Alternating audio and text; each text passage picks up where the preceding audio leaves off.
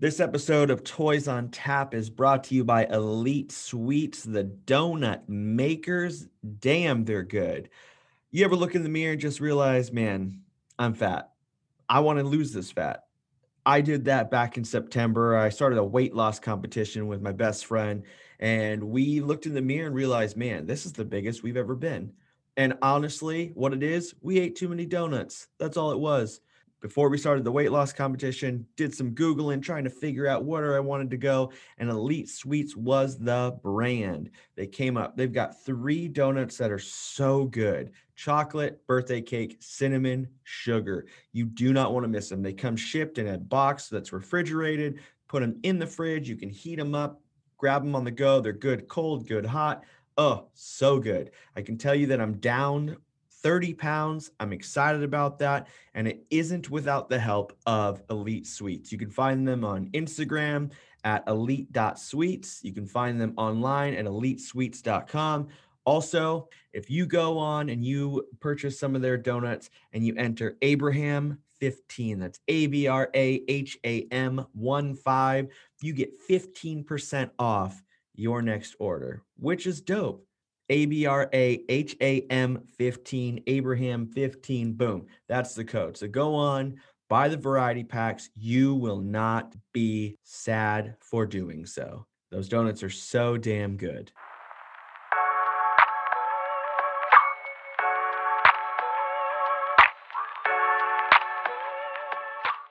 What's up, Dov? Can you hear me? Yeah. Do I get to see your face in this or no? Yes, you do. Hold on. Got all gussied up special just for you. Oh, well, that's what I'm talking about. I wish this was a video, not a podcast then. Not really. Just fucking me. Alrighty. You're kind of my definition person today, which I'm stoked for. Oh yeah. I hope I don't let you down. Well, I mean, I had Sucklord on, so can you do better or worse than that? uh, it's hard to top that because there's just uh, I listened to that interview and it uh, it's entertaining just to like listen to him meander on about just about anything. Yeah, I you know I my goal when I was talking to him was like I, I we can Google every single thing about you. Like I need something more, and then it mm. became a cool therapy session, which I was sure. Yeah, yeah, and uh, because that's that's kind of what our conversations end up being is just this kind of like this spiral rabbit hole of you know that just boils down to like what is our existence and yeah. why am why am i here? And then you just hit a wall and then you go cry in the corner. Which i mean like if we're honest i, I fucking make toys. Like my existence is surrounding toys right now. So it is what it is. You know the, the two uh you know your two basic impulses as a human are survival and reproduction yeah. And and one is technically survival of yourself and one is survival of your species. You can trace most things that you do in life to those two things. Yeah. So making toys is just, you know, either for your own, you know, spiritual survival, you know, that you need something to get you through the day that you have a creative outlet or if you're actually one of the few that's fortunate enough, enough to make money off of it, then you uh are doing it for survival, right? Wait so, a minute. We're able to make money off of all this? How do we do well? Yeah. I mean I mean not that's not everybody's goal and I'm yeah. not saying that that should be everybody's goal and you know, if you take the, you know, the Sucklord for example, is like or for any artist that I know once every artist I know that's on their own you know longs for the day when they had a a day job and they had health insurance and they were, you know, covered. Yeah. And then everyone who's out on the, uh, who's working for someone else wants to, you know, be on their own and be their own boss. But when you're your own boss, you know, you're your own accountant, your own marketing, your own like, yeah. you know, logistics and resource support and uh, HR. Like, so it's just finding a balance. And I think most most of the people in the scene do it because they love it mm-hmm. and because it's something that gets them going and if they do have a day job it's a thing that they love to come home to and is it is a challenge for them Uh, some people, after a while, after spending money on it and not making enough money, drift away. But those are the people who are doing it for the wrong reasons, right? Yeah. Yeah. I, I couldn't imagine. I mean, I've broken even a good number of times, but like making, if my goal is making money, yeah, I would have already left. sure, but you you've been doing this a short period of time. Yeah. So, I mean, if you count like how much it would cost to go pay someone to train you to do something, Mhm. do you know what I mean? So you're kind of learning on the job, which is totally okay. And there's a lot of happy accidents and a lot of things that you figure out for yourself. So, um, it's unrealistic for anyone to think that they're just gonna i'm gonna make toys and then i'm gonna make money right away Yeah. no no business can do that Yeah. you know you have to you know you start a business like you invest in infrastructure whatever you're whatever you want to do and then sometimes you can make money based on your operating costs immediately but those big costs up front sometimes take years to you know to recoup so Yeah. And and the thing about being an artist i had a uh, i have a buddy once you know and i would just it's graphic designer and give him a hard time. It's like you know you charge so much money for whatever he did you know he's like he did a drawing. Yeah. it's like and he said to me it's not they're not paying me for how much time that it took me to do the job. Hmm um, they're paying me for the 20 years it took me to get to the point where I could do it that fast. Yeah.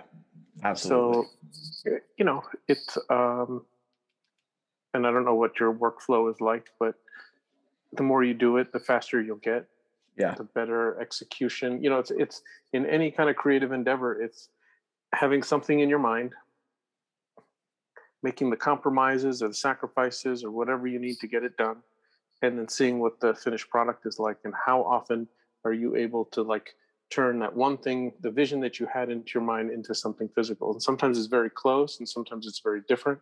Mhm. sometimes it's good sometimes it's bad but um, it's as many times as you can practice that. Like i want to write a book okay? Mhm. not really but just pretend. Um, and I want it to, you know, evoke all of these feelings, and I want it to be about this subject, and I want to make this point. Well, that's my intention, and then when you do it, sometimes it doesn't turn out exactly how you planned, yeah. and you know, you get, you know, you get feedback from the world, and it depends also how you interpret that feedback. Yeah. Like some people are like Ed Wood. Mhm. You ever seen Ed Wood, the Tim Burton movie? Yeah. I mean that it's one of my favorite movies, but it it actually really is is depressing for me because the guy is just so deluded hmm and he's just wandering around thinking like his stuff is amazing. And that's the admirable part about him. It's not the actual movies that are good. It's his his vision and he just doesn't care about what anyone else thinks and he's happy and fulfilled. Yeah.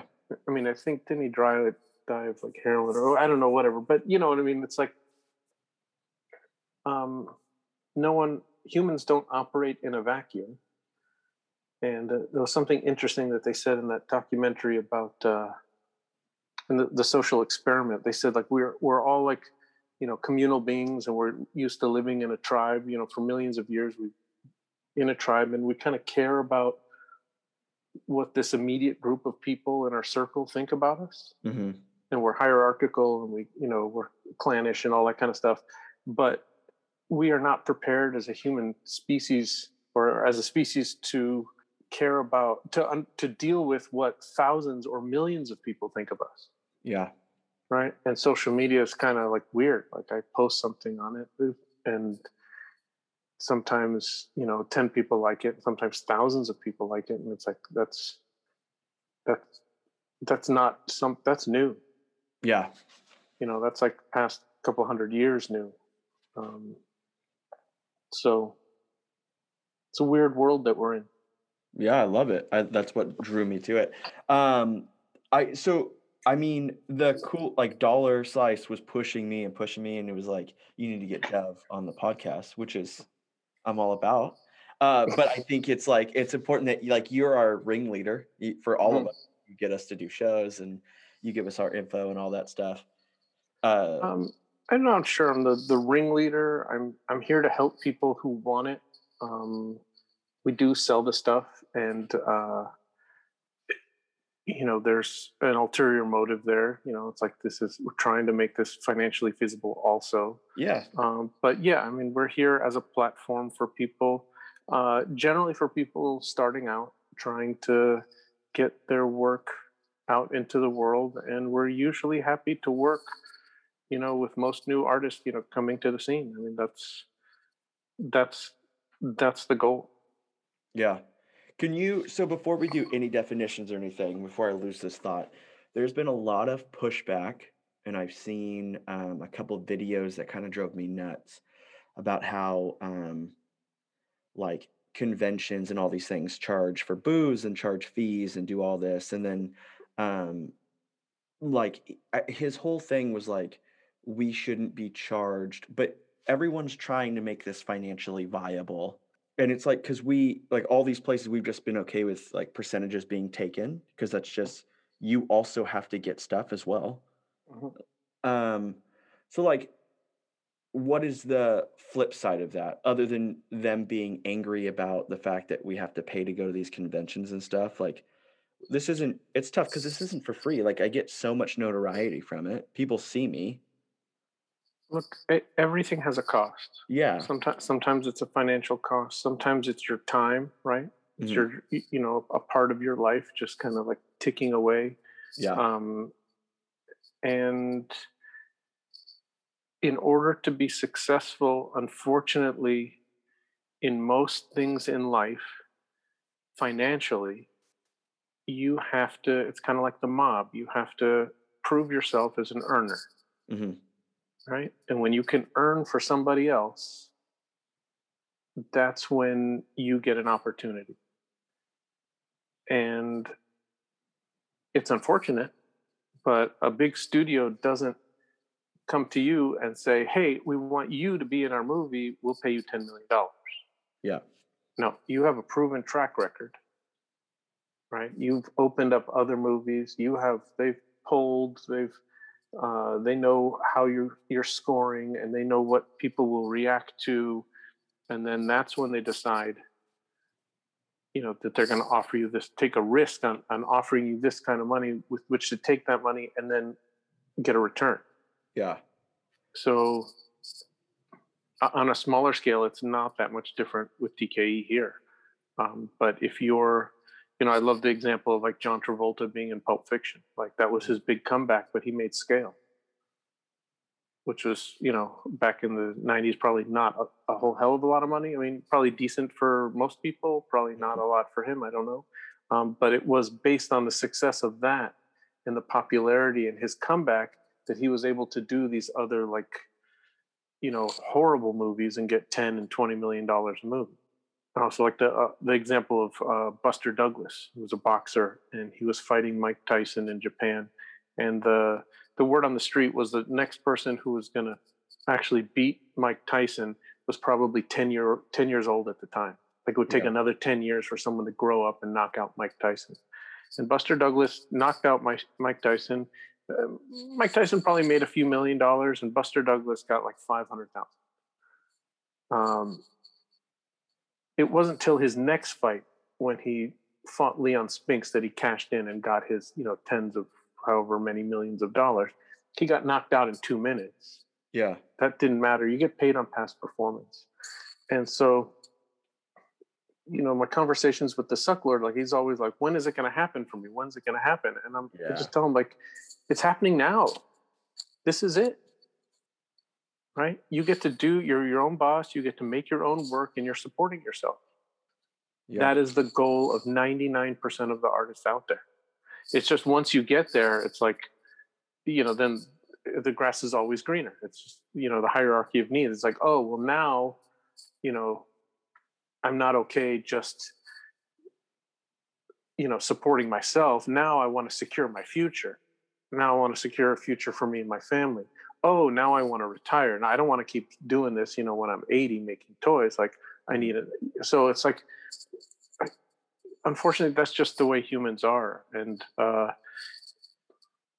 there's a fine line with you know contentment. Like some, you know, in art, some people say contentment is death, right? But then also on the flip side of that, if you're walking around as someone who is never content and never happy with anything, then it's a miserable existence where you're always fighting.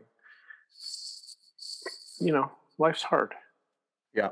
And if you were walking around the tundra with your tribe, you know, uh, hundreds of thousands of years ago, like you'd wake up hungry in the morning and you'd go start looking for food and you'd wander. That was your job. If you didn't do your job well, you died. Like, yeah, you know, we have some semblance of a social safety net, not a very good one, but you know. I think for me, I just I picture it as like advertising costs. It makes more sense to like no and no in no proper fashion would I ever get that many people to see what I'm doing or to even care about what I'm doing. So the fact that like because you're not the only one, like Garrett does it and then Dustin functions off of consignment. Like mm-hmm. we we do this because we're opening ourselves up to a like a, a bigger market. And so I understand and sure. so when people get frustrated with that, I think mm-hmm. it it drives me nuts because it's like, okay, fine, don't pay them the 40% or whatever but mm-hmm. then are you going to reinvest that 40% in some other form of advertisement like is that what well, you really think i mean you and i have had the same conversation it's the same conversation i have with with everyone because when someone comes to me and says they want to release something with us yeah. it's, my, it's my number one job is to manage their expectations absolutely and I, have had to do this with artists and designers and and uh, and firms that we represented for distribution for a dozen years like people come to you and they think, "Oh, you're going to distribute our stuff like you are going to make like you're going to make it easy for me and it's going to be magic." It's like, "No, dude. Like I I mostly have to make sure that your head is screwed on straight before I can work with you." Mm-hmm. Because if you if anybody approaches me and they they think that this is they're just going to be sorely disappointed. Yeah. And there's already plenty of people who are disappointed and I just letting them know that like I'm doing as fair a job to put their work out there as possible. Um, but then, you know, there's some people who have said like, oh, like, like Dov and DKE, like they're gatekeepers, and that's not true. No. Right. All right. And so the thing is, like, do people lose a cut of uh, when they sell stuff with us? Absolutely. I mean, we're doing a lot of work, mm-hmm. but and not only that, like, we couldn't survive on just the consignment work that artists provide us. A, yeah. You know, run of twenty pieces at forty five dollars. Like we get a cut of that. Like that's no one's retiring on that. You know, yeah. that's um, that's covering costs. Um, but no one is using DKE as a platform as a the sole way to release their work. Yeah. You know, that's like people do one project a year and then the rest of the year they're off selling their stuff so I always tell people, you know, put your best foot forward, come up with your best idea, make it because what we can provide for people is a platform and promotion. Yeah, we have a, a very good press list. Uh, we do we post stuff on our blog and our social media. We send out press releases. Uh, we go on, you know, shows like this. Um, we do Toy Geeks. Uh, we did another one called Hot Dads, like where we show off the work and people get a lot of attention from that and that's what it's about. It's not like if you had to pay a publicist you would pay way more money and get far less. Yeah. So you know uh, and DK is not for everybody you know i mean yeah. we can we can get into the the specifics of it but you know we've talked before about like the spectrum of work that's out there mm-hmm. and kind of where we operate in the middle for you know legal reasons and for what is palatable to a large number of people. And there's a lot of creative really talented people whose work i collect that wouldn't necessarily work because they're doing different stuff that doesn't is not feasible for us but you know that doesn't mean it's bad. And actually i worry a lot about our influence on the scene in that way because yeah. I, I worry sometimes that we sort of push people to that middle ground. I, I guess I should explain it for the people who are listening. Um, so on, on one end of the spectrum, I like to say that there's a lot of people who are doing very literal interpretations of you know pop culture icons and movies and uh, themes and and converting them into action figures Mhm. and that's that that is the art it is that interpretation you know dano brown and uh, Circle lot a of a lot. yeah, a lot, a lot of those guys are um, who just read full things, who just do like this fantastic work, and they will take a character, take Steve Martin from The Jerk, like you know the licensing department at the studio who owns like The Jerk, you know, has not monetized The Jerk ever, you know, Mhm. to to make anything, and if they could, like they would, but you know, he's able to make a one of a kind figure and put it on eBay and, and get a thousand dollars, and that's fantastic. Um, but legally, and I'm not a lawyer, I'm not giving you legal advice, but in my opinion, always have to say that um, doing a one of a kind figure is really hard for anyone to go after.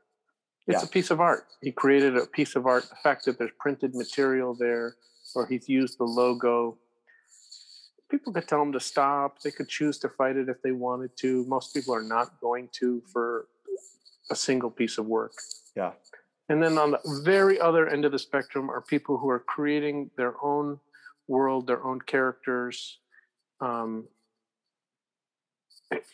their own universe that has no cultural reference point. Sometimes they're kit bashing other toys, Mhm. but if they're making you know Universe X with their you know their alien character Gleep and Glorp and you know what you know it's just their own world.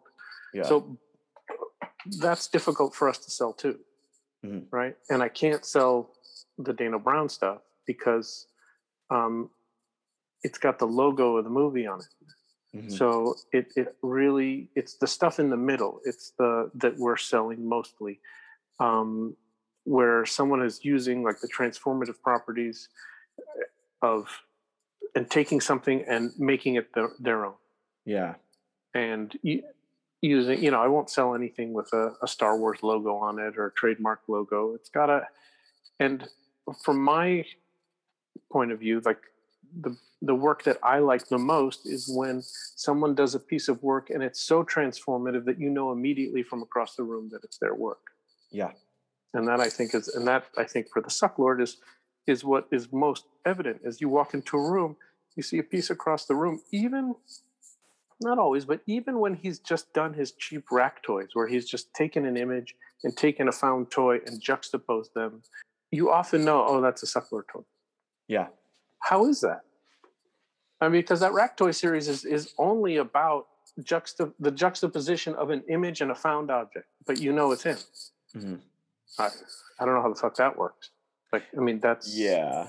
all right. That's that's the next level. That's what he always talks about. Like he says that most of the stuff we sell is one plus one equals two, and he's looking for one plus one equals three. Yeah. Like, okay, I get that, and you know that's something to aspire to. And not everyone is at that point yet, but hopefully one day. Yeah. What's interesting is as you describe this like whole um I don't know, like spectrum, I guess. It, we have like all these things that are thrown in the in the midst of it, right? So there's like kit bashing and bootlegs and those found objects, and then we have um, sculpts and all those things. So this is where you're going to come in because you're, you're this is its own podcast uh, release that will come out alongside of next week's. Like we're going to push it out another day. Mhm. Um, so like let's define some of these for these artists that are listening. If you, I mean, Sucklord tried to get me to try to define bootleg because he said he had the only definition, and I just laughed and brushed it off. Well, you know, in in a lot of your other episodes, you do talk uh, because you're an artist yourself. You're talking about the methodology and how people go about communicating in this medium. yeah, And before we get into like defining it, I'm going to just go so far as to say that I don't think it matters. okay, Right? Some people sculpt. Some people pay other people to sculpt. Uh, some people kit bash. Some people uh, cast. Some people don't. It, it actually doesn't matter, right? It doesn't. Um, there are a couple of artists in the scene that got a lot of criticism early on because they don't cast their own figures. Yeah. And it doesn't matter. Like it doesn't matter if you pay someone else to design it, pay someone to sculpt it, pay someone to cast it, paint someone to paint it, paint someone else to put it all together. Right? If you sign it, put your name on it. That's the art. You're the the, the art is being in the I mean, this is a conceptual medium to begin with, but art in general is you know, look at a director of a movie. What is a director? A director's job is just to say yes or no. Right? Yeah. To the cinematographer, to the sound guy, to a sound person, rather, um, set designer, special effects, whatever it is, the editor, they're the ones who are seeing it through and putting their name on it. They're also taking responsibility for it when it's shit. Mhm. And my, you know, my favorite, you know, examples when you see a, a fifty million dollar Jeff Koons blow up balloon dog, you Yeah. know, that's tw- twenty feet tall. Is Jeff Koons on the top of that thing with a blowtorch putting that thing together? Hell no. No, it doesn't matter. We interrupt this broadcast of Toys on Tap to bring you this. Earth to Kentucky. Aliens have landed. Earthling. I want lowbrow art and bootleg toys. Toys, toys, toys. Well, you come to the right place. Earth to Kentucky is a shop for folks who love vintage sci-fi, lowbrow, and art bootleg toys. Toys, toys, toys. They're located over there at 836 Main Street, Covington, Kentucky. Toys, toys. They carry original art, vintage action figures, designer bootleg toys, and toys, toys, and toys, and T-shirts designed exclusively for their store by some of their favorite artists. Thank you, Earthling. I enjoy Earth to Kentucky. I have all my favorite bootleg art toys. Toys, toys. Hey, look at that over there! It's a spaceship! I need to go now. Someone's filming me in my spaceship. Shop now. www.earth2kentucky.com. That's Earth, To Kentucky.com. or just land your spaceship when they're open. It does, and the the bigger the artist, like the less work that they actually do. Um, you look at the back of a Murakami painting. There's credits, sort of like a movie, of all the people who worked on it. That stuff's worth millions of dollars. That shit just doesn't matter. It matters that you created something, you put it in front of some somebody, and it matters how they feel about it. so much of what I do is try to figure out what I do, like like what type of art or how to describe it. And so many people, like I've had run-ins where other artists are like, I think it was so funny. I had another artist that was like, "Yeah, Yucko doesn't make art." Well, that's funny because like I don't feel like I believe that I make art yet. Like I don't know what it is that I fucking make. Well, if they're not evolved enough to like see this as a method of expression, that's their problem. Yeah. right? I like Clive Barker's definition of artist. Like someone said that you know you're an artist, and he said, well, th- that's a compliment. You know, he doesn't call himself an artist. That that is a, a a gift that someone bestows upon him. Yeah. You know, saying you are an artist, right? So, um, and I also like the the Robert Williams definition. You know, he says there's no such thing as bad art. Mhm. There's great art, good art, and stuff that's not for you. And unfortunately, an action figure, the medium of artist made action figure is not for a lot of people. Yeah.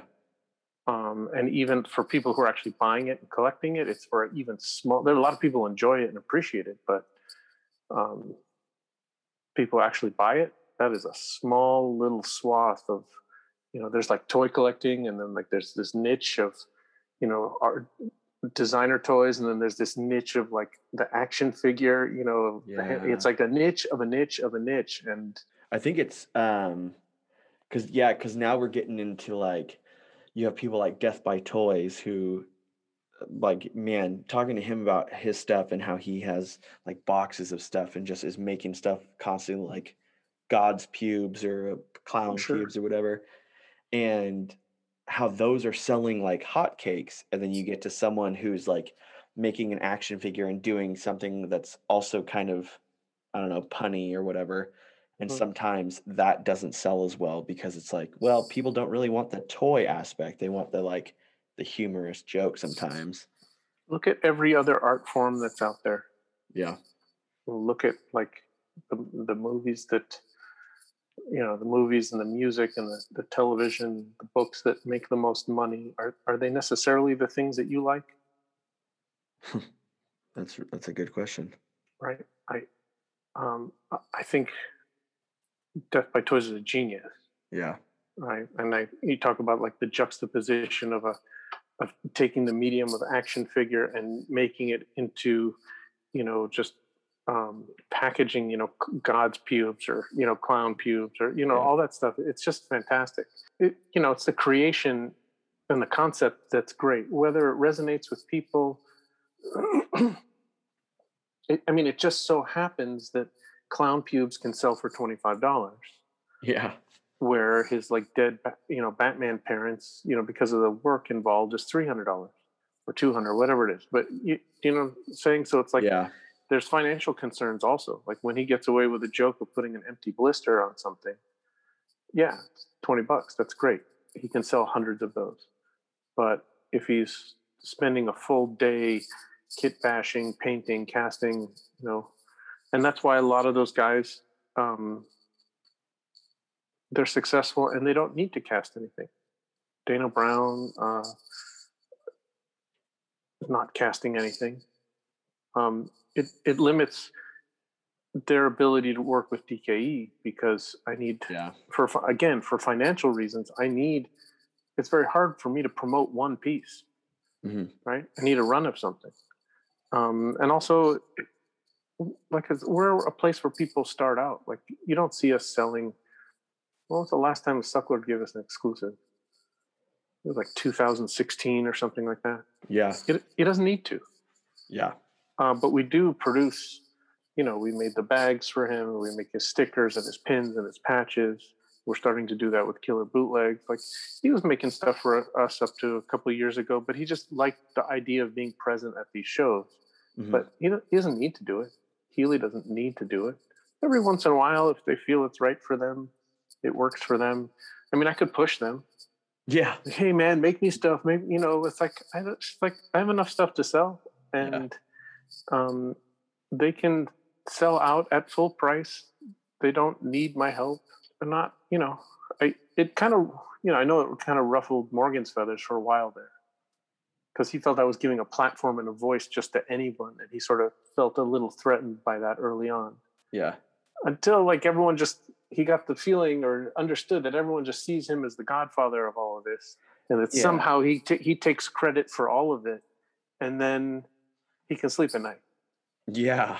So you know, most of life is just the opinion we have of ourselves, made up in our minds. what's cool about this art form so my my wife is um i mean she's asked like why i'm interested why i do this or all those things and i mean trying to convey it i still struggle but i, I something about it i'm drawn to Mhm. but i i think what was cool is um having the interview with morgan and then um and all these other artists and then watching master casters with her to try to like get her into this idea of um and then explaining it this way like way back when picasso started painting and people saw those paintings they were like man this is the guy that's starting this style.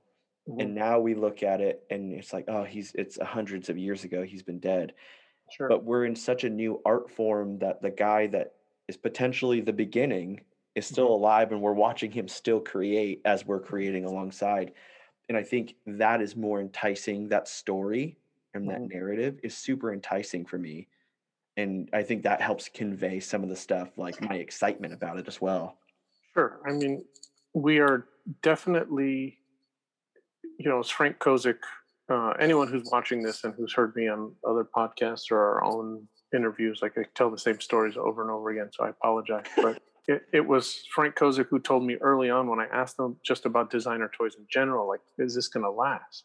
yeah And he's like, yeah, of course. You know, there's going to be this initial craze and it's going to settle down and it's just going to stay on that plateau for a long time, which is proven absolutely to be true.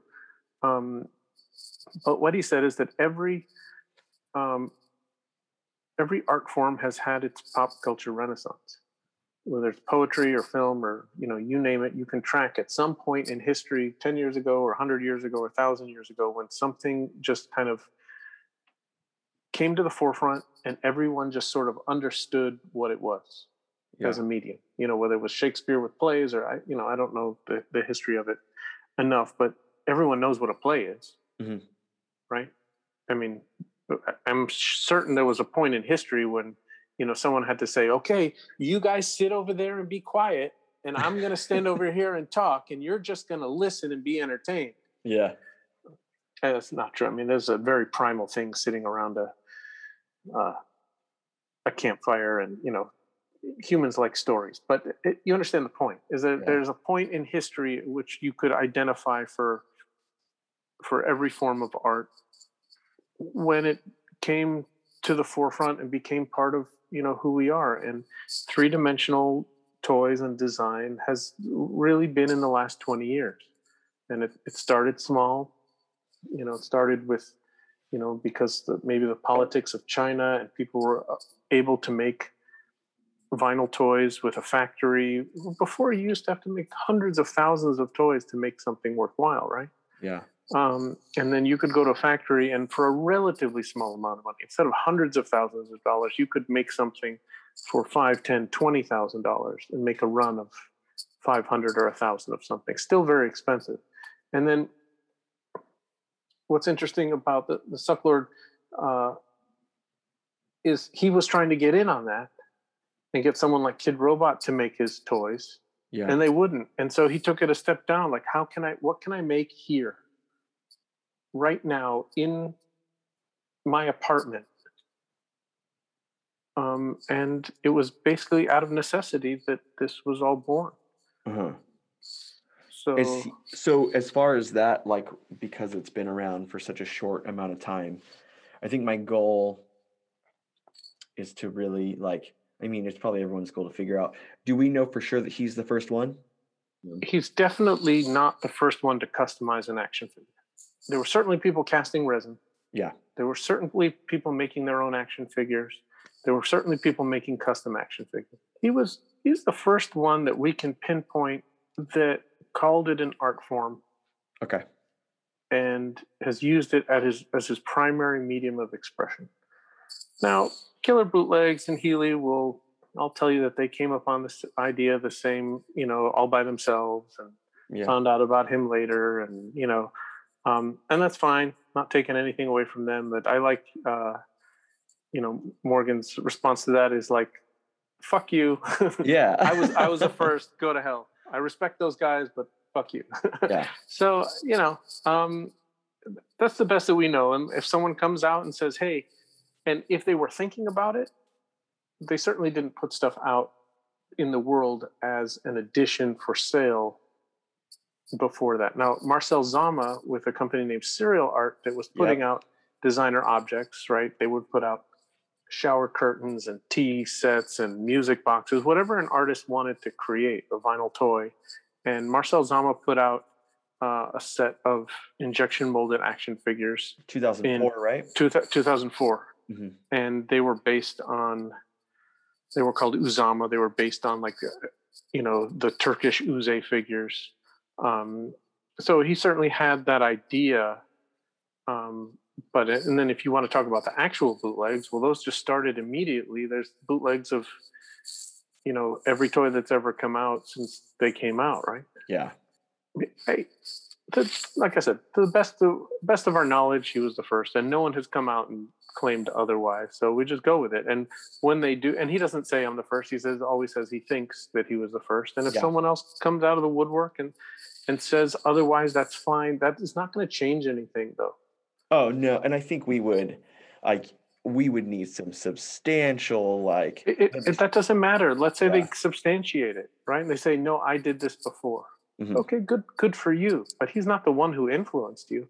yeah. I mean, so that doesn't matter. Like, you know, Picasso wasn't probably not the first, you know, cubist or, you know, it doesn't. He's the one who put it on the map. Yeah. You know, I think he co-developed it with somebody else. Like, um, that you can Google it. Um, but that's the thing that comes to mind when we think about it. You know, you, come, you think about pop art, you think about Andy Warhol. Was he the first? Absolutely not. Mhm. Doesn't matter. He's the most famous Yeah. they're still making Andy Warhol keychains and shit that you can buy anywhere. Yeah, I think about that with Keith Haring, like those weird drawings he was doing, and like they're still around. And I have like I work with teenagers now, and they're wearing his shit, and it's like that seems crazy to me. Right. have you always been creative? Have you always been looking for a creative outlet? Absolutely. It started out with murals, Mhm. and I was painting um, as like a service to schools and stuff. And so Mhm. I was like painting their walls for them and doing whatever. Mhm. And then I started um, doing it for a couple businesses. Right. And I just realized I'm uninterested in this now. Like mm. I moved on to something else, and that's where how I ended up in toys. So, you know, I mean, everyone has their own story about how they got here. Yeah. right but and that's it's always interesting details to know but you know it's really about like what you do Yeah. i mean so doesn't that explain something about your desire to work in a medium that like it gives you pleasure because it's something that reminds you of being a kid. I mean you work with children. Yeah. right? And your medium is representative of something that you know is even though it's collected by adults starts out as a child's toy. Yeah, and I think what's what's interesting, I mean, while we're on that path, is uh, Chicken Burger Disco sent me an image today of Mhm. Hasbro Pulse or whatever the damn company is. Yeah. I don't know, right and they're making uh, the he prototype. sent, he sent it to me too Yeah, so I don't know anything about that. I don't know. I it's look this is a company that's out of ideas yeah, are they trying to come after bootleg stuff now? if they could sure i Yeah. mean if they could monetize any of this look they have a license they have to produce a certain amount of product every year Mhm. right to, to meet their minimum guarantee and keep their contract you know and then get it renewed because they're proving themselves. Like if you work for for hasbro you Yeah. have to you know if you rent yourself to a corporation in exchange for a paycheck right you are earning for them. Yeah, right? But then they are have to prove themselves an earner to the licensee. Right? So they get a license from disney and if they're not selling product then what's disney going to say? Well we can make more money doing someone you know working with another company yeah, because they have to earn for their shareholders right? It just it Yeah. keeps it keeps going and so it's it's the same theme.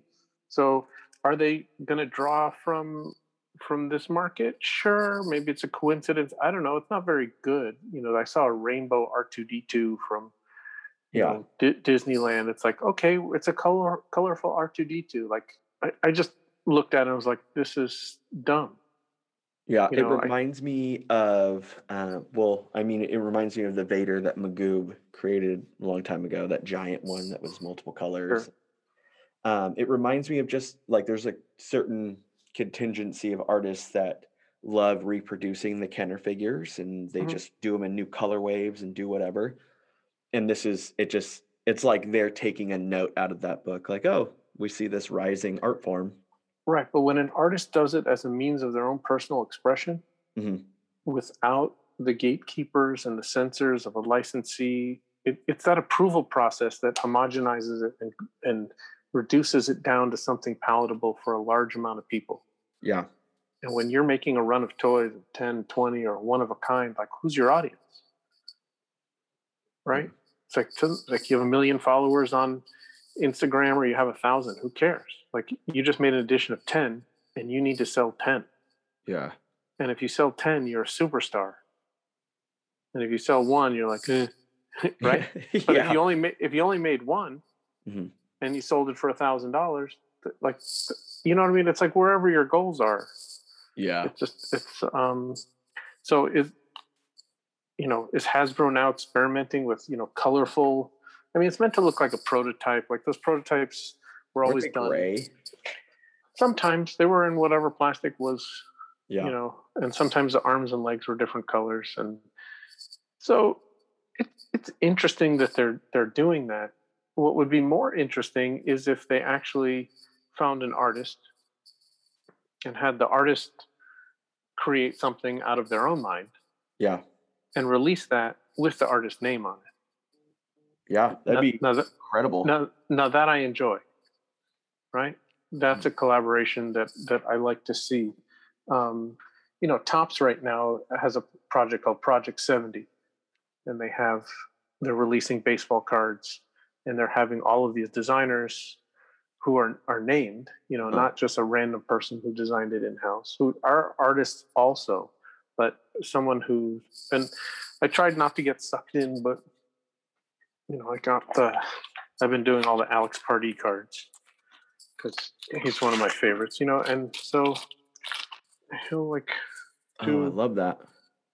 you know, it's just it's in a design of like a 1988 topps card, but Yeah. has you know, and it's for whatever player they said, hey, make a card of this player, but then he's got like Yeah. you, you know, like some demon claws. This spider webs or spider claws, like I, this would not have been okay 20 years ago. Mhm. So you talk about the culture changing. Like if if Topps in in 1980 would have put out a baseball card of I don't know whoever was popular in 1980, Pete Rose, Mhm. right, with a spider claws around him and like spider webs, like Uproar. Yeah. right like and so we're starting to understand as a culture that like there's artists and they have a certain point of view and they put their own spin on things and that makes it interesting. And if you like the artist you like the work that they do. Um, un- unfortunately art is super subjective and if you like the artist then you tend to like their work. It's Yeah. very hard because someone else could do something very similar and then you say oh like yeah i don't like that person. Mhm. you know it's kind of like music. Like there's all these people who put out music every day most of them are pretty talented i mean they can hit the notes and they can sing the song and play the instrument and most of them sort of fall into a, a middle ground Yeah. and so you know what are we buying into we're buying into an image uh, we also tend to like people that we're afraid of Okay. That's a good way to describe that. right you know like someone who intimidates me like yeah. um, you know so you you know you spent a lot of time in your past shows. Uh, you can tell i listened right? Um, you know talking about the the fascination you had with the persona. Mhm. right? And you know sucklord has been able to pull off or he just naturally kind of had that persona. And you know he says he doesn't amp it up that there aren't like two sides to him. Yeah. I mean, obviously, there's two sides to everybody, but it is not like it's not an act. yeah. You know, I mean, he pours it on. He can tune it. You know, it's like Pee Wee Herman. Like you ever just see him? Like there's this old man in a suit just talking to you, and he just go, you know, he's talking, and then he goes, ha ha. You know, it's like, you know, it's like, you know, I mean, that's kind of part of his persona. So does he amp it up, and can he be, you know, comedic and all that kind of stuff when when the camera's on? Sure, but I don't know him personally, but I can only imagine because you don't see Paul Reubens in dozens of other movies all the time Mhm. you know, playing a serial killer, playing a dad, you know, playing a, you know, an action star, playing a, you know, it's like he's kind of, he's kind of does his thing Yeah. and he kind of doesn't step out of character. So, um, and while Morgan is great on screen and he's entertaining, can you imagine him, you know, being an action star? Yeah. I mean, Plus- I can't imagine having a beer with him. So I have to start. Do you know what I'm saying? It's like he's he's just him, and Yeah. it's like if he gets the right role or the right job where he can just be himself, it's excellent. Yeah. We we talked about that a little bit, how he like couldn't find a job in the workforce. And for the life of me, I couldn't find a workforce that like he would fit perfectly in. And so it was like, I don't know what you would do. Right. And you know, I I made a documentary years ago about a a rock band trying to make it, and a lot of the things that were said in that film, I just quote back to people, and it was a girlfriend of one of the guys in the band, and she's just said, if you know, uh, this was about being in a band, and she said, if there's anything else you can do and be happy, you should be doing it. Yeah. And the, you know, Morgan pretty much said the same thing. It's like if you can be an accountant, if you can go to work every day, you know, crunch your numbers, come home, you know, have a family, watch TV, you know, go on vacation, you know, support yourself, and you're a happy person, then that's what you should be doing. Because Yeah. an art artist's existence is horrible. Yeah. You know, I, I would describe it as like being an open wound in your your entire life, just walking around because you create something and then you put it out there and you're just all vulnerable and you know people shit on it. And you you have to have like you have to be you have to have some elements of Ed Wood, Yeah. right? You have to have some perseverance and some thick skin because otherwise you'd create something once and someone says one bad thing and you go hide in the corner and never Yeah. do anything again. And then so it's like what are you doing it for? If it's a medium of social of sorry, of uh, not social uh, of self-expression, then you have to do it because you have something inside that you need to get out. I mean, so with all that, I mean, we talked about so much, but we haven't even gotten to you. So we, it- I'm with all- boring. it- with all this toy stuff, like what makes you, why toys, why DKE? What is your interest with like helping these new beginning artists and um like what where did all that stem from? I've been selling toys for since I was 18. I was already in business, and even before that, I was selling comic books. And you know, cover price on a comic book was 75 cents. Yeah. And in fifth grade, I was taking special orders, riding to the shop, and selling it to the kids at school whose parents wouldn't take them to a comic shop and sell it for a dollar. Okay. And so, um, Taking your 40%. Um, and it was like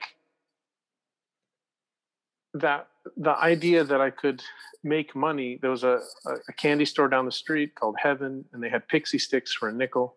Mhm. This was the best gig because I could buy them for a nickel. I could sell them at 10 cents.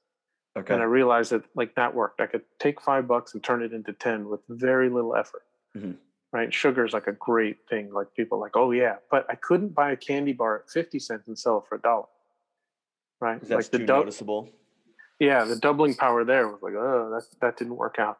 Yeah. Um, and then you know, so it it came out of growing up with not a lot of resources, not a lot of people around me that would give me money to indulge in the things that I wanted wanted. Yeah. And I, at least my feeling is like virtually every other kid around me having just like everything they wanted.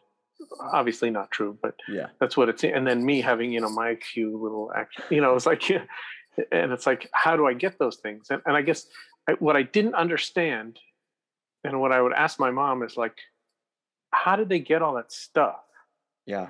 Right it's like you only buy me toys on my birthday and for the holidays right Yeah. What holidays am I missing? It's like how do they get keep new stuff came out last week at the store how did they get that Yeah. oh their parents just buy them shit Yeah. how do i how do i get in on that yeah. You know, and the response was like, uh, can't afford that, not buying you more toys. Um, you can go earn some money. Okay. And it, uh, I liked the, the freedoms that that afforded me.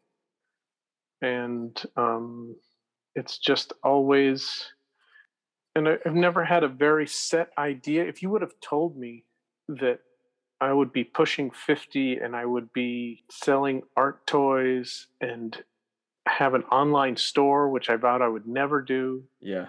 um, and be on the convention circuit, which I just thought was like, holy shit, like I would never do that. Like, and that's what I do now. Like, life is full of chance and coincidences and luck. And if you decide, if you make a very firm decision that I'm going to do X, and I will only be happy if I do X, Yeah.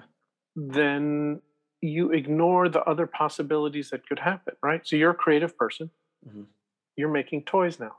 That doesn't mean that an opportunity is not going to come along that will fulfill that same artistic need that might pay you a lot of money. Maybe the notoriety from what you're doing now is just a stepping stone to the next thing. hmm How who's to say? If you do your job right and you put the work out there, no, try not to piss people off too much, not in the bad way, right? Um, at least do the things you're supposed to do. Mhm. You know, return your calls, your emails, ship stuff when you say you're going to ship it. If you don't do, you know, have integrity. shit. Basic shit. in, integrity. You're going to integrity is not not to be confused with morality. In- Integrity is doing the things you say you're going to do. Okay. And if you do that, right, it comes out of like the, um, you know, in production, there's if you're making something for someone, there's like good, quick, and cheap. Choose two, and you Mm. only need two to, two to be successful, Good, quick and cheap. Okay. right? So if it's if it's if it's good and quick, it's not going to be cheap. If it's cheap and quick, it's not going to be good. And if it's good and whatever, you can figure that out. Yeah, whatever the Uh, last one is. yeah neil gaiman uh, kind of changed that a little bit for artists and wrote a little small book about it and the, the three um, the, the three elements for artists were you do good work people like you and you turn your work in on time Okay. and he said you only have to do two to be successful right so if you if people like you and you turn your work in on time you don't even have to be that good and like if you're if you're good um, and turn your work in on time you could get away with people hating you. Yeah. right and then Yeah. again whatever the sort of extrapolation of that is um, eh, so um, if you just open yourself to opportunity and keep your ducks in a row and don't live your life on the edge you know if you have your shit together then when opportunities arise you can take advantage of them Yeah. I mean, that's that's you know, uh, the Robert Evans, that sleazy Hollywood producer, he wrote that book, "Kid Stays in the Picture." He said there was no such thing as luck. Luck is when opportunity meets preparation, Okay. right? So if I came to you and say, "Hey, you know, I have a ten-year supply of COVID vaccine. You want to buy some?" and it's like, well, I don't know how to sell pharmaceuticals. I don't know if that's legal. I don't know. You can go down Yeah. the list of like why that's not okay, right? But when I had a warehouse, when I, well, when I had a bigger warehouse than what I have now, and a distribution uh, method, and enough line of credit with the bank, and then someone offered me a half a million Nightmare Before Christmas toys for a dime each, you could say that that was lucky, Mhm. right? It, all the ducks were in a row. I was prepared, and I, I lived off that for that supported us for years. Yeah, that's a big ass Right. That was um, that was um, it was amazing, Mhm. Uh, and we sold them for a dollar.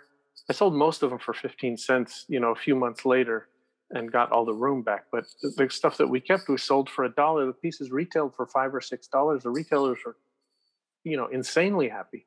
Mhm. They were buying something for a dollar and selling it for five, and that was still half the price. Like it was just it, it worked for everybody.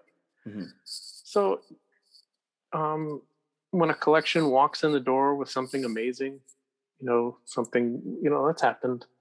You know, we buy collections all the time, but you know, sometimes uh, one day like a, two foot by two foot chunk of the Death Star walked in the door. Okay. And the guy's like, whoa, right? Well, I know the prop collectors. And, you know, I got on the phone and made some calls. I sold it for the guy and made my commission. Like, it was cool. Yeah. But if you offer a, a two foot square piece of Death Star to, like, you know, the woman selling tacos here on the corner, looks like a piece of garbage to her, right? So Yeah. you have to just be prepared and opportunities will present themselves Yeah. and if you if you do good work and you get noticed like um i don't think uh it, it it's kind of when you say like no i won't you know when you it's when no you should, everyone should say no when it's appropriate I, I, i'll use the example of my buddy lance who um who i love and this is not a slight against him um he opened up a Star Wars store in El Cajon, California in I don't know, mid nineties. Wow, that's not even that. That's real close to me. And he was, it was called Star Force Collectibles. Man, I loved going down there. Like it just had a I mean, this was the dead time for Star Wars, like Yeah. early nineties, like and if he had made it to like if he had survived until like eBay, he would have been golden because he had and I sold him so much stuff. Like opportunities would present themselves. I would just that that was like the closeout era. Like, hey, you need a, you know, you need a, a thousand Return of the Jedi coloring books. Like, I got them. They're fifty cents. Like, oh, I could buy them. I could take what I needed. I could sell him the rest. And Yeah. But it was a very rigid idea of what he wanted to do. And he wanted to have a store and a store in El Cajon. You know, I mean, you have to be a destination, a destination in El Cajon, California. Like that's Yeah. that's rough. Like uh, mail orders probably the way to go. Mhm. Um, people have asked me like, how come you never had a store? Like I never wanted a store. I never wanted to sell to, to the retail public like that. I Yeah. don't. I don't know a lot of people who have stores who are doing really well. Like it's just, you know, when when Dustin called me, wanted to open Earth to Kentucky, or uh, I spoke to Garrett. Um, both of them, I told like, be careful. Like Yeah. you know, most stores go out of business. It, it's you're, it's very hard to sell collectibles. And I, from a, a friend who has a, a toy store chain out here in Southern California, like he makes more money selling Monopoly and just these regular things. And like I would sell him collectibles to put in the store, and that's great. But he just told me, he told me like 30 years ago, he's like, no one makes money Mhm. selling collectibles. They're like a lost leader. They're cool. People walk in the store, they look at them, they buy something else. Mhm. Right? Very few people make a living at selling collectibles. There's not enough. There's not enough product out there.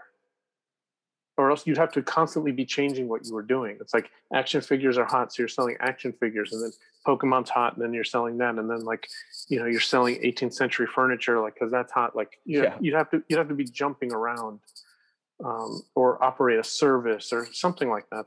Um, so you kind of just do what you do, and then one day you get a phone call. Someone needs help with something. Yeah. Someone like like uh, like Death by Toys was talking about. Like you got this insane commission, right? And a lot of those guys are not taking commissions. Mhm. So if you can, if you're a good people person and you can deliver on commissions, like I just see on people's Instagram page, no commissions, no commissions, no commissions.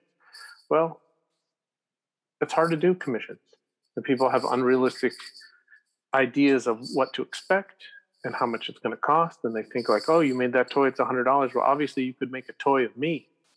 I've had celebrities like email me like they want to make a toy, and I said like, "How many do you want?" They're like, "One." I'm like, "Okay, it's going to cost you five thousand dollars." Yeah. Jeez. Like I, I'm going to have to pay a sculptor a thousand dollars. Like I have to pay the artist. I got to pay all of these people. Like for you to make one. Now, if you wanted to make a hundred, you know, it might cost you six or seven thousand. Do you know what I mm-hmm. mean? But are, what are you going to do with them? Oh, I only need one. It's like, sorry, yeah. you know, and then you never hear from them again. But so if you're selling your services like that, you end up doing a lot of education. And if you're doing it by, you know, DMs on Instagram or on, uh, you know, by email, it's very difficult. Um, I, you know, when you when you said you wanted to make exclusives for us, I, I had to talk to you on the phone. Yeah. I remember. Got it. I, I have to talk to people on the phone. Yeah. Right. I think that's what's drawn me to do DKE and like to want to be a part of these things is because you were super honest about uh, like I don't think we were on the phone for 20 seconds and you were like real quick it's shit money like I need your stuff It's- by it's dude it's shit money for the what you are the work you are charging for yourself at full Yeah. retail now you're going to give me a piece of it yeah right? You're not selling work you know in a gallery for you know $10000 yeah. Right? But you're putting a lot of time in for something you're selling for 20 50 100 you know what i mean? It's like mhm, there's just it, when I was selling the Gay Empire for Morgan, they retailed forty dollars, wholesaled those to stores for twenty. He was delivering them to me for sixteen dollars, and he had to pay for shipping oh and jeez. and supplies. Right. So can you imagine? Like, and he was happy about it Mhm, and credits me for like you know helping him pay his rent and surviving on toys for all of that time that's you know that's like bullshit money right but it's like everyone needs you know needs their cut and the retailer gets the biggest cut Yeah. and th- those are the guys that can't stay in business. Yeah. It it's it's uh, and then it it's only because most of you can do a lot or many of the jobs because if you if if I want to make a toy for the toys that we produce in house, like the stuff for like Ron English or Scott C or Frank Kozik, Mhm. I have to pay someone to sculpt it. I got to pay someone to cast it. I have to pay someone to paint it. I have to pay someone to design the card. I have to pay someone to put it all together. You start off in the hole. Right? But that's why it's a hundred. That's why it's a Yeah. hundred dollar toy, Yeah. right? So it's like, how do these other guys make toys for forty bucks? Right. Yeah. So, and that's, and then if you take it a step further, right? That's because I'm selling them at retail. Now, if I had to wholesale them, right, or if I had to do it on the scale which uh, I had to pay a distributor, um, or I had to do it on the scale where then I had to go borrow money from someone, or someone was a financial partner and they wanted a return on their investment. You Mhm. see, like it- starts, it just gets, it gets worse and worse and worse. Yeah. Very know, quickly pot- too. So you see why these companies do well by, you know, selling Tide and Head and Shoulders and the same thing and creating demand for whatever that they sell. And there's a supply chain. It goes to the store. People already want it, you know, and people are spending millions of dollars trying to break into that. Right? It's like try my soda. Yeah. It's like, well, you know, people have already decided if they like Coke or Pepsi. Usually by their time they're a teenager, it's hard to change their mind yeah. you know they like android or iphone pretty much made a decision Yeah. you know I think about that a lot. Like that's funny that you bring up the example of soda. I drink Zevia and it's like Mhm. seven bucks for a six pack. And it's like my Is wife that a is lot? always- is yeah. that a lot these days i don't know Well, I mean, considering I can get a 12 pack of Diet Coke, right three bucks. Yeah. what And- what is in zevia Nothing. That's the that's why it's so like it tastes just like soda, but there's nothing in it. It's like What's the in- the better older brother of uh, Lacroix. So it's like uh, I don't know. It doesn't like Lacroix. I've heard those jokes where it's like Lacroix tastes like someone shouted pineapple from the other room, Uh-huh. and Zevia tastes like the pineapple. Then i mean you can go to bed bath eating beyond and you can buy yourself a little soda maker yeah, uh, and, and a can of co2 and make as much you know soda as you want Uh, yeah, I think what's cool, I think, about having you on here wi- with all and talking like reality of toys and stuff is that like there's so many people that are coming up. What's like I don't know how to describe like there's I don't know I've heard it talked about in waves or wh- however people want to describe I don't know. I don't But know there's so many of us coming up and then there's people coming up behind people like me who have only been doing this a year Mhm. just like this thing that's growing and growing. And I think it's good to have a podcast episode just about you and the reality of what it looks like when we do this. Like this isn't it's not just uh people didn't become Healeymade overnight. Mhm. It takes effort and it takes running through conventions and doing all that and um I don't know. Look, it, it the lo- the longer it goes, the harder it'll be to break in. There's Yeah. a lot of people who um, have been doing it a long time, might not be as talented as someone else coming up, but it's a little harder for them to break in, right? So it's like you have the Coke and the Pepsi, and then you have the Zevia trying to break in, yeah. right? And so, unfortunately, a lot of art is perception, and um, you know, the, the artists that really make it have unfortunately convinced a group of you know very wealthy people who probably know nothing about art that this is the thing to buy Yeah.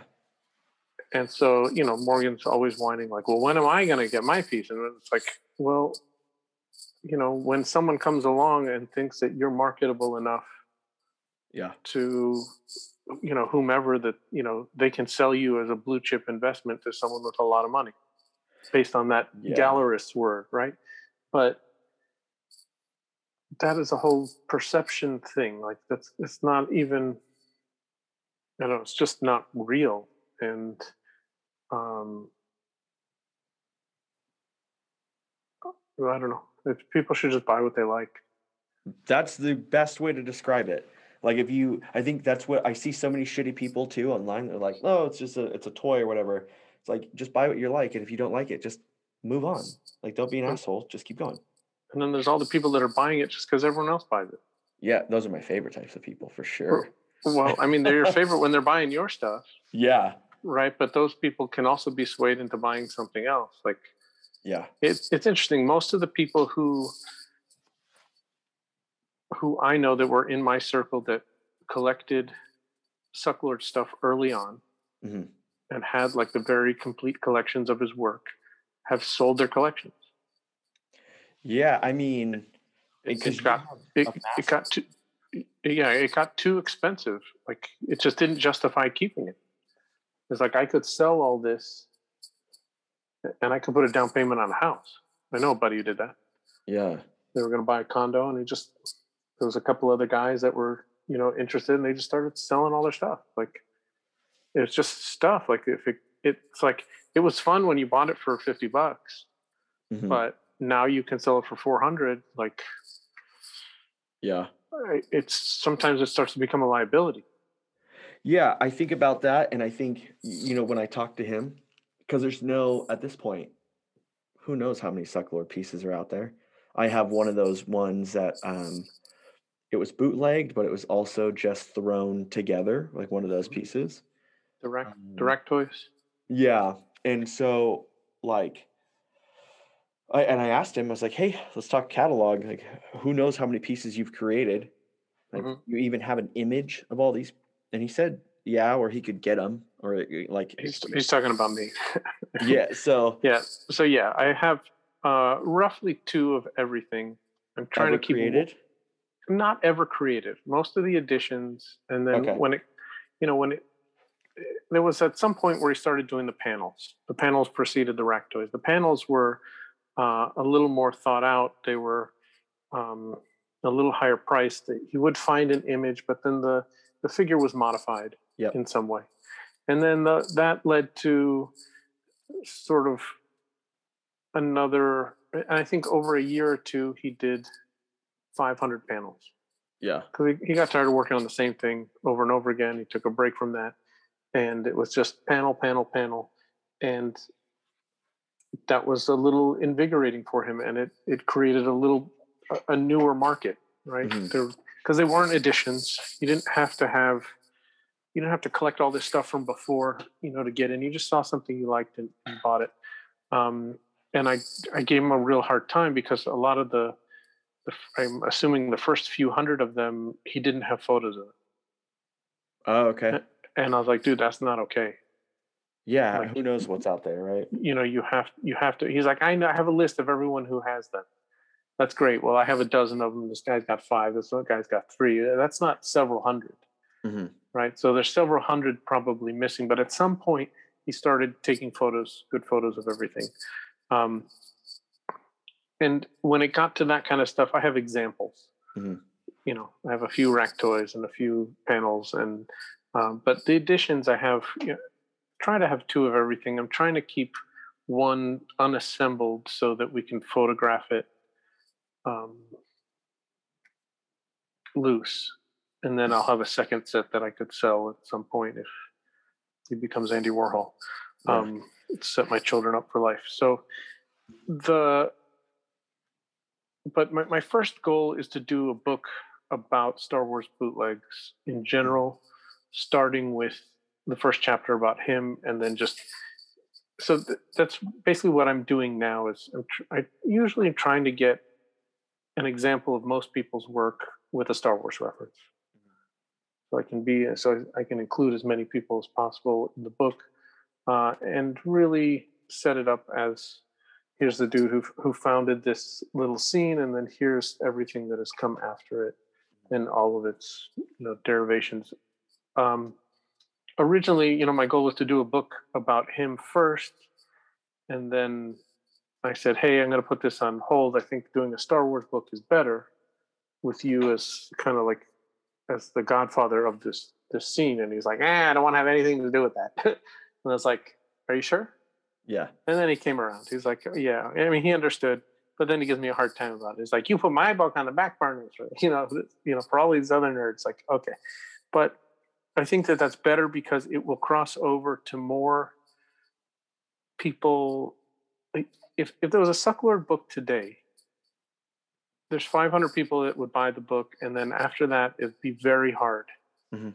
right, to just say, "Hey, look at this guy's work," and some people might get it, some people not, right? If you show it to a Star Wars collector, it might resonate in some ways, and in other ways, like, might be difficult. Mhm. But if there was a book about Star Wars influence on this scene, and a you know whatever a 20 year history of Star Wars influenced artist made figures, that would sell to a, in my mind at least, if it's successful, would sell to a lot of people who would never even buy this stuff, but might like to have a book about it because of the novelty or just because they're into Star Wars. Yeah. Right? It's just a sociological experiment. Like this is how it has impacted the culture, and look at this niche of artists who all communicate with these tropes that you know we all grew up on. So hmm. I think that that is a, a better way in my desire to be a book publisher, which is why I often joke is like if I told you I wanted to get in the fax machine business, No. right? I mean, just making books right now is Yeah. seems like, you know, I'm hoping like art books will come back, kind of like vinyl. Um, yeah. um, but I I don't know that an art book can really be replaced by, you know, an ebook. Mm. I kind of feel like that paper. What what is changing is uh, a, a whole generation of people who just don't care to own anything, Yeah. and that is bad for collecting in general.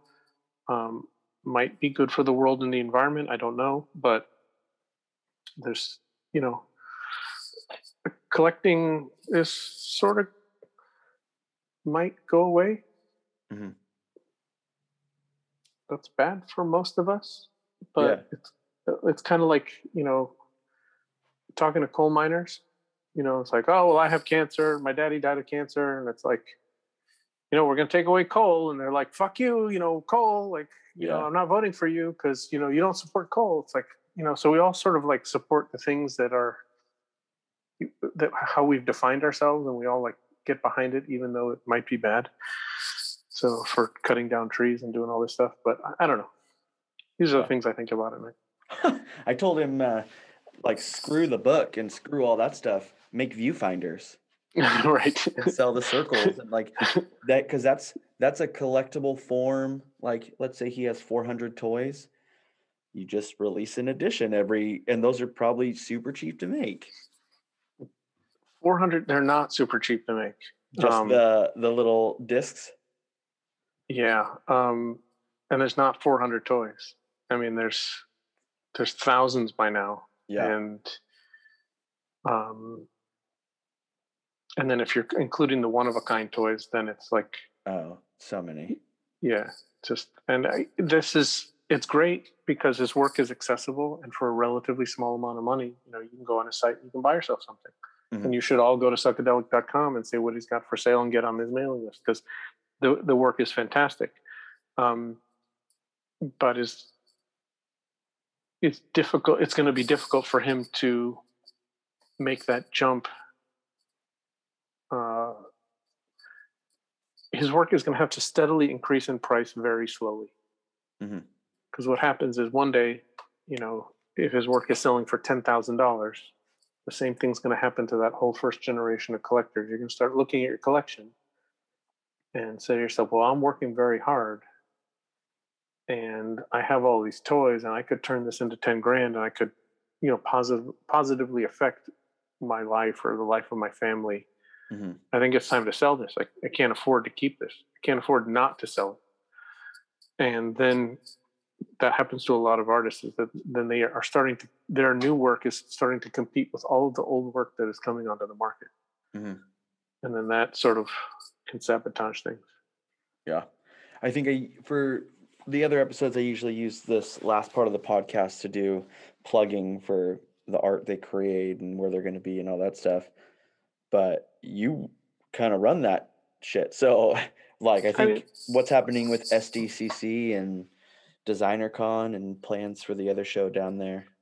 so basically, you know, we've always, not always, but for the past five or six years, we've done about three or four shows a year. Mhm. Um, because of COVID, we've started to do them virtually and we set up an online store, which we never had before.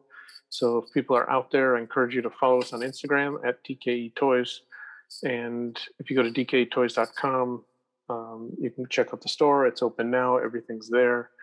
Um, and then the convention, San Diego this year will be virtual again. We'll have another, I don't know, 40 new things go live, and then we'll set up the booth in the warehouse and do a live Zoom for probably three days. People do interviews and uh, talk to people, answer questions. And then hopefully by DesignerCon um, in November, we'll be back to live shows again. Mhm. And in March, this this last March, we started DKE Con, which will be virtual no matter if the world is melting or not. So Okay. um, that is going to be our yearly virtual show, and then hopefully we'll continue to do San Diego and uh, DesignerCon. And if you're in California, if you're into art and into action figures, I recommend a, a trip to DesignerCon. It's so much fun.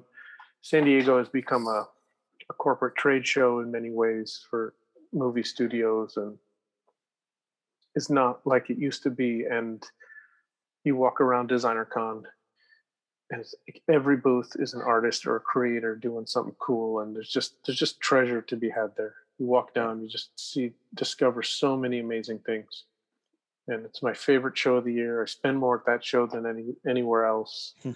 i mean i used to come back from san diego when i was a kid like you know, i had a car when i was 16 17 and i'd just come home with stuff like driving home like just car was full you could buy like Star Wars Marvel comics for 50 cents. Like Yeah. just there were everyone emptied out their garage and brought all of the coolest stuff. You could find anything in the room that you wanted. It was before eBay and all that. And it just slowly changed. And now I come home from San Diego with maybe like one file box full of stuff. Like Mm. you know, I look at oh that exclusive it just doesn't speak to me anymore. I'm sort of aging out. yeah.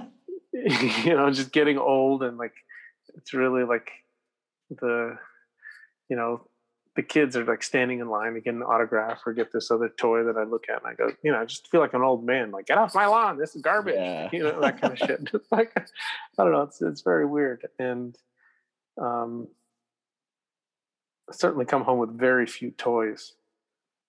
Uh, but at DesignerCon, it just you just meet new people and see new stuff, and it, it's just it's what the scene's all about. Everybody's there because of the art.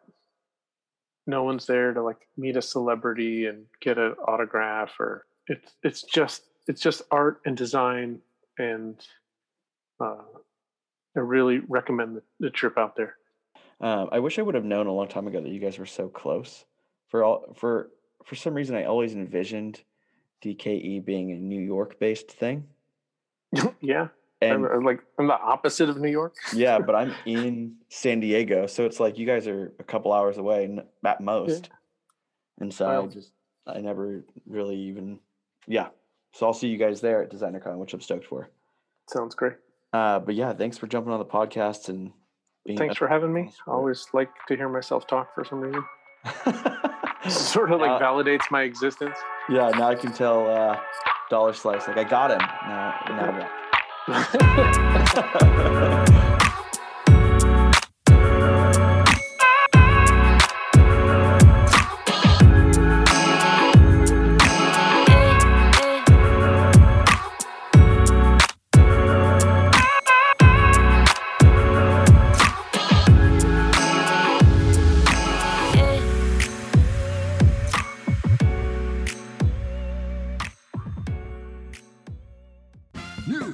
On Tap. Toys on Tap. The next episode. Next episode. It's great. It's amazing. You're going to want to listen to it. It's not right now, though. You're going to have to wait till the next episode to listen to it. Oh, when's that? The next one. Cool. Toys on Tap. Toys on Tap. The next one's going to be good, too. So stay tuned and, and, and listen to that. Toys on Tap. Awesome.